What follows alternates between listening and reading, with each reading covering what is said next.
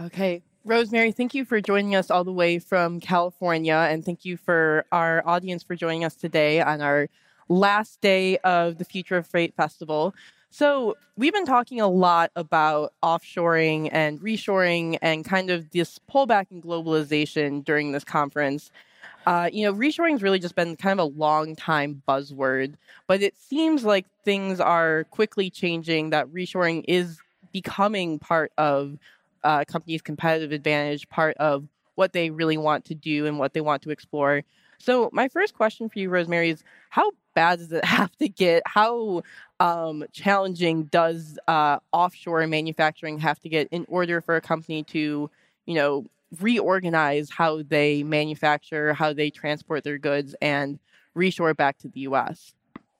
Well, that's uh, a good question. I, I think um, up until the pandemic, uh, there was kind of a slow build of uh, of companies that were considering reshoring.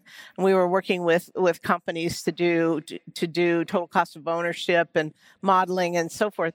But when the pandemic hit, I think the, the difference was risk was introduced in a way that had never been introduced before. So, um, so many companies experienced shortages in parts. Um, they were unable to get uh, products from China. Um, the ports were opened and closed in China and opened and closed, and that's still going on today. The the uh, freight rates from uh, Asia to the U.S. quintupled and even more. I have a client in Chicago who told me they're paying 17 times more for their freight than they were oh before the pandemic. So the shortage of parts was one thing. Um, the risk in terms of being able to serve your customers was another, and all these things and and and the variables that are included really made executives sit up and take notice. And uh, instead of a slow build of reshoring, now we're seeing a significant amount of activity. And for those who aren't familiar with your work, you know, you've worked for decades in helping companies uh, explore offshore manufacturing, and now with the Reshore Institute, kind of looking at the flip side of the coin. So tell us a little bit about your work and what you've noticed. Uh, sure. So um, yeah, actually, I didn't just help companies explore. I helped them offshore yeah. for 15 years, um, set up lots of factories in China, spent lots and lots of time in China, um, helped companies source and manufacture there. Um, and then at the 2012 presidential election, uh, both Mitt Romney and Barack Obama were China bashing like crazy. And and I'm like, oh man, I can't tell anybody what I do for a living. You know, this is awful. Um, but eh, what happened was it really started to spark uh, conversations between my clients. I was uh, in global supply chain consulting at the time doing this work in China. And uh, a lot of my clients said, you know, would it be possible to bring uh, manufacturing back? And that uh, then resulted in us putting together a methodology and approach to how to determine whether or not to reshore. Uh, and out of that, uh, birthed the uh, Reshoring Institute. So today, the Reshoring Institute is a nonprofit and nonpartisan organization. And we help companies through small consulting projects. We do um, deep dive research, and we work with 50% of our mission is to work with graduate student interns who um, learn then, and we, we teach them all about manufacturing and global supply chains uh, because they're going to be the factory managers and leaders and CEOs of the future. So that combination of uh, doing uh, the work and teaching people for the future has really gained momentum, and now, um, you know, reshoring is is the thing. Is it? So it's really about avoiding risk. It's not really so much. You can't really uh, cut down on labor costs, of course. It's really about avoiding risk when you that that seems to be the big motivator for for a lot of reshoring. Well, yes and no. I mean, definitely risk has been the big variable that's fueled the momentum. Uh, but you know, you still have to look at the total cost. I mean, businesses are, um, uh, you know, they're economic animals and are looking at um, profit and loss all the time and uh, an economic analysis of making strategic decisions. So, uh, in that case, you, you have to look at the total costs, including the labor costs, the ability to automate, um, the proximity to markets, uh, certainly sustainability and circularity are, are current topics. So there's a whole host of things now. But risk is kind of the push, I think, that really made companies sit up and take notice. Mm-hmm, mm-hmm. Is there a type of industry or a type of uh, type of manufacturing that's best for for reshoring? Because I, I can imagine, you know, fast fashion textiles that's a labor is a huge part of that industry you know super low margin but maybe something like electronics or you mentioned plastics manufacturing before i imagine that's maybe a little more suited for uh, reshoring yeah so you know we're really seeing efforts across the board in all industries i think one of the industries that um, seems to be very active is uh, plastics um, so for years, the plastics had gone overseas. Uh, mold making um, in the plastics industry was in China for sure. Um, you could get a mold for a product um, in China at about one tenth of the cost that it would be in the U.S. So mold making was interesting, and then the resultant production. Um, but because of the way plastics are used in manufacturing, um, it's proximity to market and and order processing time is really, really important. So, what a lot of um, plastics companies have done is they're still having molds made overseas, but are are starting to produce more and more in the U.S. So that's that's one area. Um, fast fashion is an interesting model. Um, uh, so, if people in the audience don't know what fast fashion is, it's you know like H and M and uh, Zara and some of the popular high fashion, high turnover uh, kind of companies, and a lot of their stuff is still made overseas. And as you mentioned, it it's high high touch labor, uh, which means you want to look for a low low cost labor market. But what fast fashion does is they continue to produce certain models, like a a straight skirt, for example. Um, will be exactly the same model, shape, and, and form, whether it's summer or winter. So different fabrics and different seasons. And that's the way they make things really fast. And then in the US, um, those companies also choose local suppliers hmm. to complement their product line. So they have some local content to it. Um, so it's kind of a mixed model supply chain. Um, other other industries, um, electronics, sort of. Um, you know, the region in China, um, just um, west of west and north of Hong Kong, um, the Pearl River Valley. So Guangzhou, Dongguan, Shenzhen, those uh, three. It's a megalopolis actually, and it is the electronics um, production of the world is there. I think uh, well over 50% of the electronics are produced there. Mm. So, those things, especially the small components that are really inexpensive, are likely to stay in that region for a while. Um, uh, other electronics, more high end, might might come back here. Certainly, semiconductors. So we're we're really excited about what's happening in semiconductors. Um, you know, all these new plants that are opening in Ohio, and, and last week was announced upstate New York uh, Phoenix area. So companies are investing in semiconductor production in the U.S., which is essential, essential that we do that. Um, with the geopolitical situation uh, in China, you know, it's very likely, it's like, it's going to happen. China is going to take over Taiwan. It's just a matter of when. And once that happens, the biggest semiconductor producer in the world is TSMC in Taiwan. Uh, and once that happens, then we're very vulnerable to chips that are made overseas. So it's imperative that we build these uh, uh, semiconductor fabs in the U.S. in order to uh, mitigate that risk. Uh, and you know, it's a big investment, and it's just terrific. It's really exciting. Do you find that countries like Vietnam or Malaysia or Indonesia, they're a little bit more insulated from these sorts of, from, you know, the political influence of China and these sorts of uh, threats from, from China specifically? Yeah, I mean, you would say that. And there is certainly, I've had lots of clients that have moved production out of China and into Vietnam. Um, the problem with Vietnam is they only have 90 million people and uh, they're sort of full up. Uh, so that's that's one problem. Another problem is the the sophistication and the uh, you know the quality and the productivity is way lower than you would find in China. Um, I had occasion to visit uh, factories for a uh, athletic shoe producer. I worked on a a project. I visited all their factories in China and Vietnam, and uh, Vietnam was about a third of the cost of China um, however, when you compare the productivity rates, the rework rates, the quality issues, and so forth, it, it was clear that China was a better option economically. So, um, you know, in, in China, they were paying their workers $300 a, a month plus uh, room and board and uh, for the workers. In Vietnam, they don't live on campuses, so there's no room and board and they were paying uh, workers $200 a month. And in both cases, they got bonused on extra production. Um, so the difference was a third in labor costs, but that's not the whole viewpoint. You really have to look at the total cost.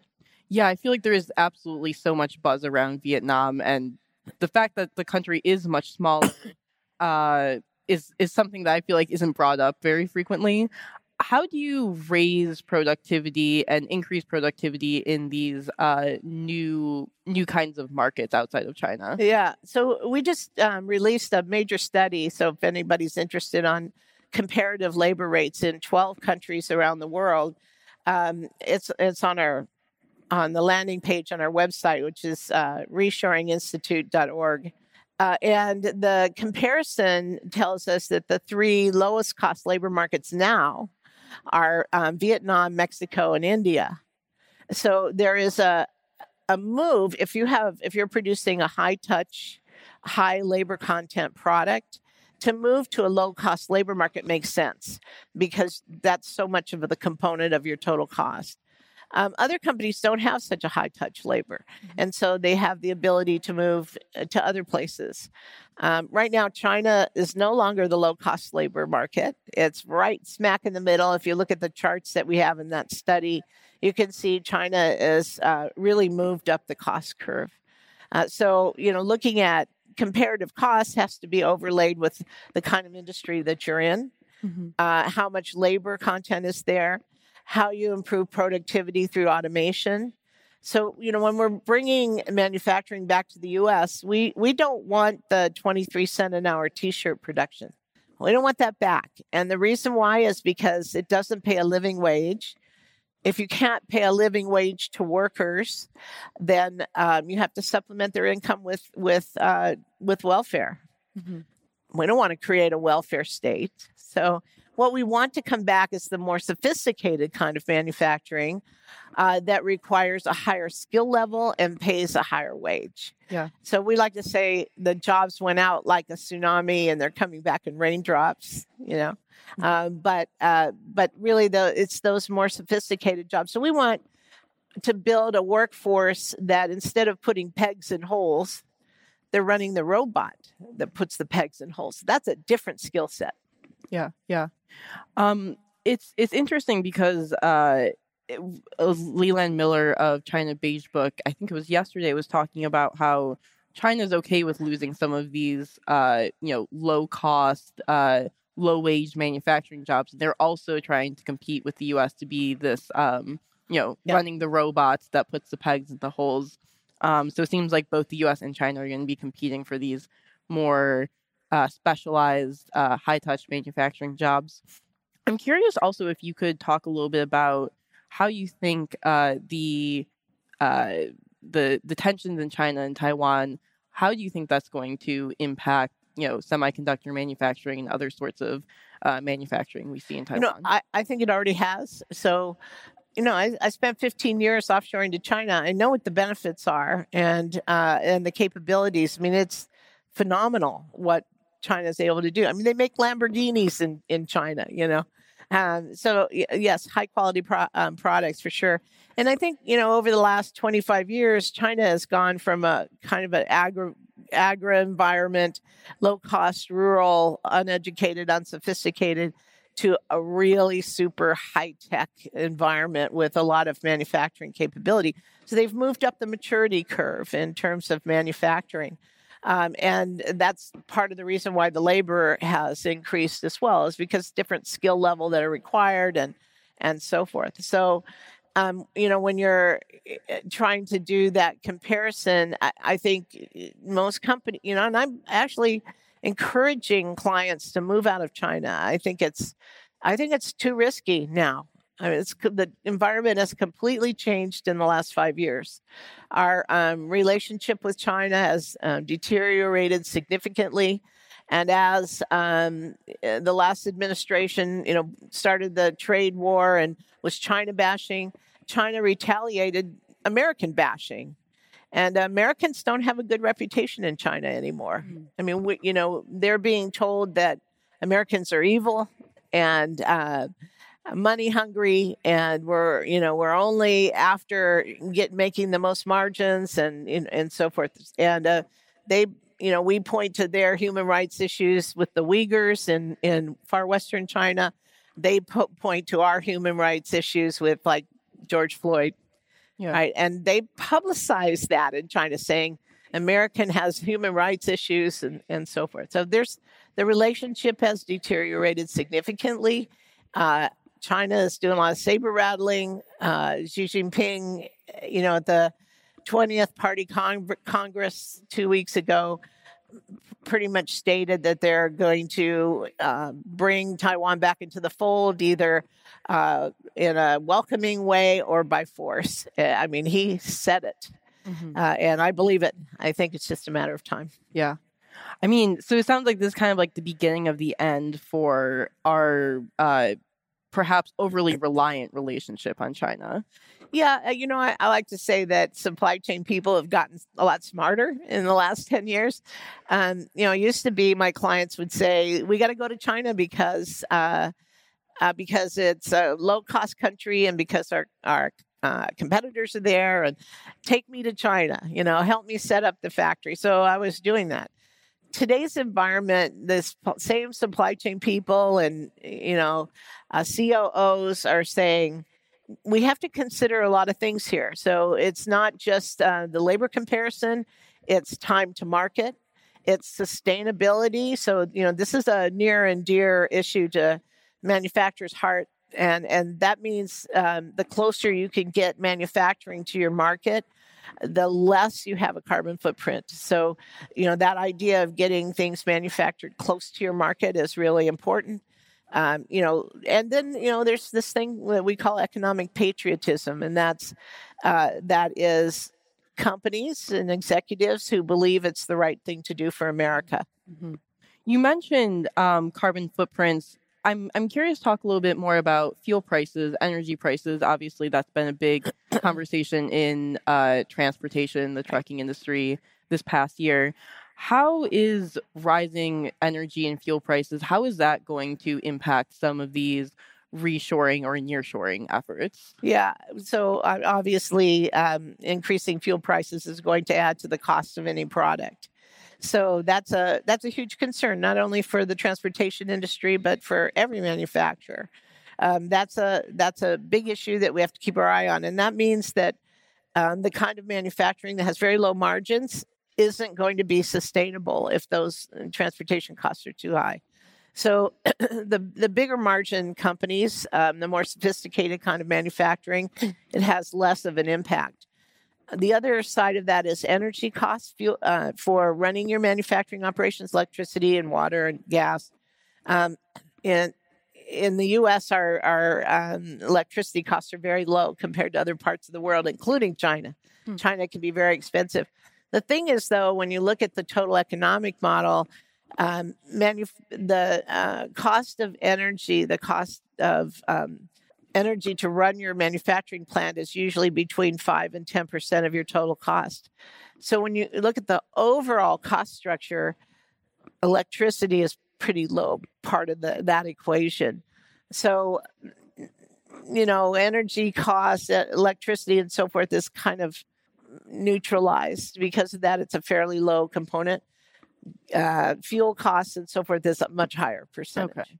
Unless you're in one of those really low margin industries, in which case you're really going to be penny pinching in terms of yeah you know a lot of like um, low margin consumer products companies went out of business during the pandemic because the cost of getting a container from Asia to the US went up so much they it just ate up all their margin. They just couldn't yeah. be sustained in that regard. So let's say you're a company and you want to leave China, you want to end all your manufacturing in China. That doesn't seem like something you can just do overnight. So what are kind of the complications around that? Yeah, leaving China can be a real problem. Um, I think there's a lot of companies that don't take into consideration uh, the issues around leaving China. So, first of all, if you're in an industry that China wants to protect, a high tech industry, for example, and you decide you're going to close shop and, and, move somewhere else, move to Mexico, say, um, you have to get a permit from the Chinese government to do that. And that can take up to a year, or maybe you'll never get it um, because Chinese don't want you to leave because you've got a special technology or something that they think is important for, for the Chinese people. So, you know, getting a permit is one thing, and that can take quite quite some time. Now, sure, you could lock the doors and turn off the light, get on an airplane, just leave. Problem with that is you may never be allowed back in. You may be blacklisted. And um, if you look across the world, the Asian market is growing in double digits still. So it's very likely that you want to you want to keep your eye on that market because that's you know potentially a lot of revenue for you. So you don't want to like shoot yourself in, in the foot by doing the wrong thing. So that's one thing. Another thing that a lot of companies don't realize is um, uh, most Chinese workers on are on employment contracts. So uh, when you go to work in a Chinese factory, you sign an employment contract for a year or two. And if you are let go, if you're laid off, and, and that doesn't happen all that often, but if you are, the employer has to pay out your contract. Mm-hmm. So uh, if you decide to leave China and you've got, you know, say a thousand workers and they're on one or two year contracts, you have to pay out all of those wages before you leave. And those wages are higher than um, maybe you expected in the first place. Exactly, exactly. and then, you know, the other thing, I mean, there's lots of considerations, but the other big thing is if you have molds or tools or dies or any assistance that you've provided to the Chinese, you're never getting that stuff back. Mm. And I don't care what your contract says. China, if China's going to stop you from exporting that stuff, you're just never getting it back. And they consider it part of their infrastructure. So that's another issue. and then finally, you know, if you have um, given the, the Chinese manufacturer your molds and your tools and your dies, you've given them the blueprints for your products, you have taught them about your quality standards. They know who all your suppliers are. Mm-hmm. And you decide to leave, they're not going to just go to sleep at night and wake up in the morning and they've forgotten all that. Yeah, they're not deleting the files or going to the shredder. They're going to keep making your product and they're going to put a different kind of label on it, you know, a slightly different name maybe and compete with you in the world market. Mm-hmm. And that's a that's a huge issue. It has caused a lot of heartbreak with my my clients. Mm-hmm um, trying to leave China.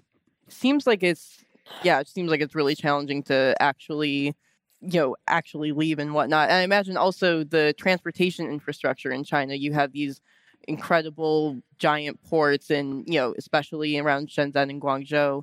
Um, what's the transportation infrastructure like in Vietnam or Mexico or some of these other kind yeah. of like hot areas to, to move to. You know, you know, a lot of Asian countries are uh, building uh, or improving their infrastructure, but they're so far behind China. I mean, China has these mega ports that are just jaw dropping, um, sophisticated, efficient, and so forth. This is part of the problem when you know we saw these containers backed up on the west coast uh, just you know within the last year or so and that's because we bought so much stuff during the pandemic more imports than we've seen ever in history and a big spike uh, so there's all this stuff coming our way and our ports are choked because we don't have the sophistication so you've got a the port of um, Ningbo and and, uh, Shanghai or the port of Shenzhen Hong Kong, all these ports are you know, four or five times bigger than U.S. ports. So you've got a whole bunch of volume coming our way, and and we have a, a, a narrow pathway. So our ports are small and backwards in a lot of cases. We need to invest a lot.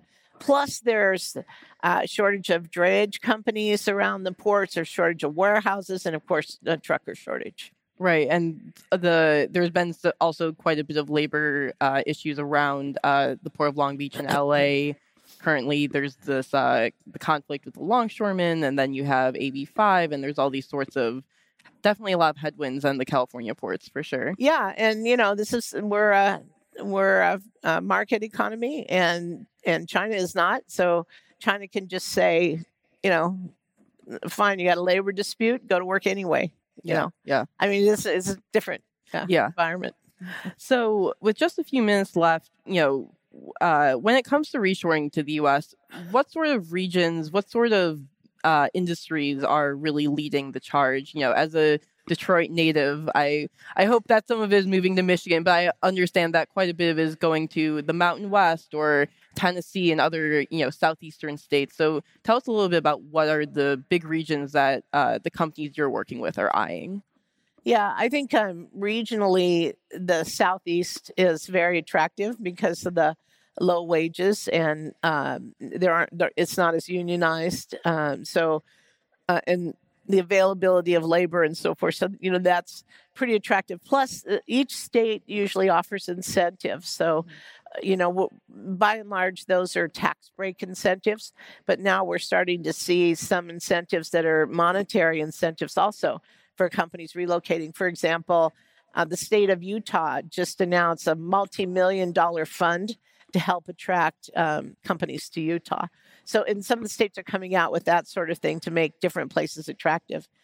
Uh, in terms of what industries are coming back, um, you know, it's kind of across the board.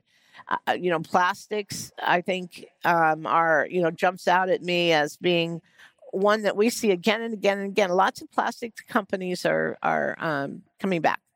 Um, uh, in terms of automotive, I, I would say, you know, it's a little bit different market because it's global, right? So Eh, you know the growth rates are much higher in in Asia than they are in the U.S. for the end product.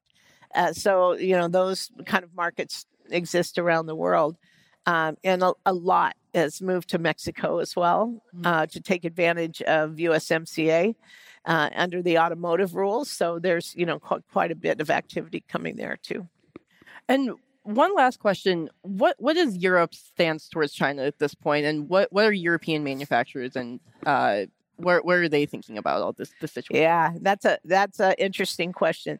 So um, I would say the UK is um, kind of uh, uh, on a par with us, trying to attract uh, reattract businesses to the Midlands area in the UK, which is the industrial area primarily. So um, there's reshoring going on there. Um, the other countries, to a certain extent, are trying to bring some back. Germany, also, Germany has a huge presence in China, though. Surprisingly, they have you know sophisticated manufacturing and high quality standards, and they went to China early on and set up factories. So we see that, and then we also see some companies that uh, haven't performed well in China that are that are coming back at the Reshoring Institute, we had a uh, we were part of a team in the EU um, that looked at uh, they were the European Union funded a study uh, with universities all across Europe for uh, rebuilding manufacturing in Europe, and so we were part of that study for about three years and. Um, you know, there's active programs going on for reshoring.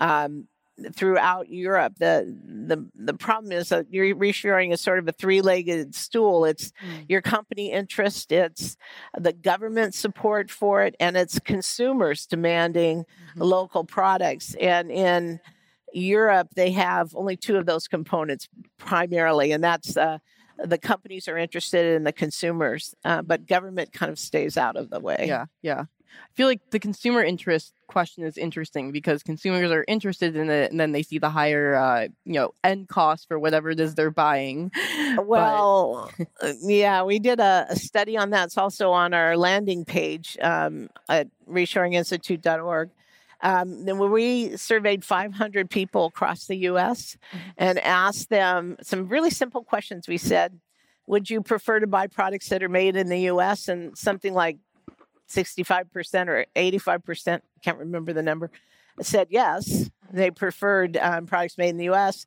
And they were willing to pay between 10 and 20% more for those products.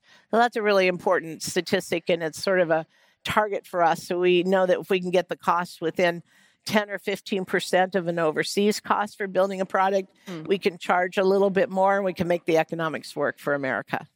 Well, great. Thank you so much, Rosemary, for taking the time to share this with us. Yeah. Thank you.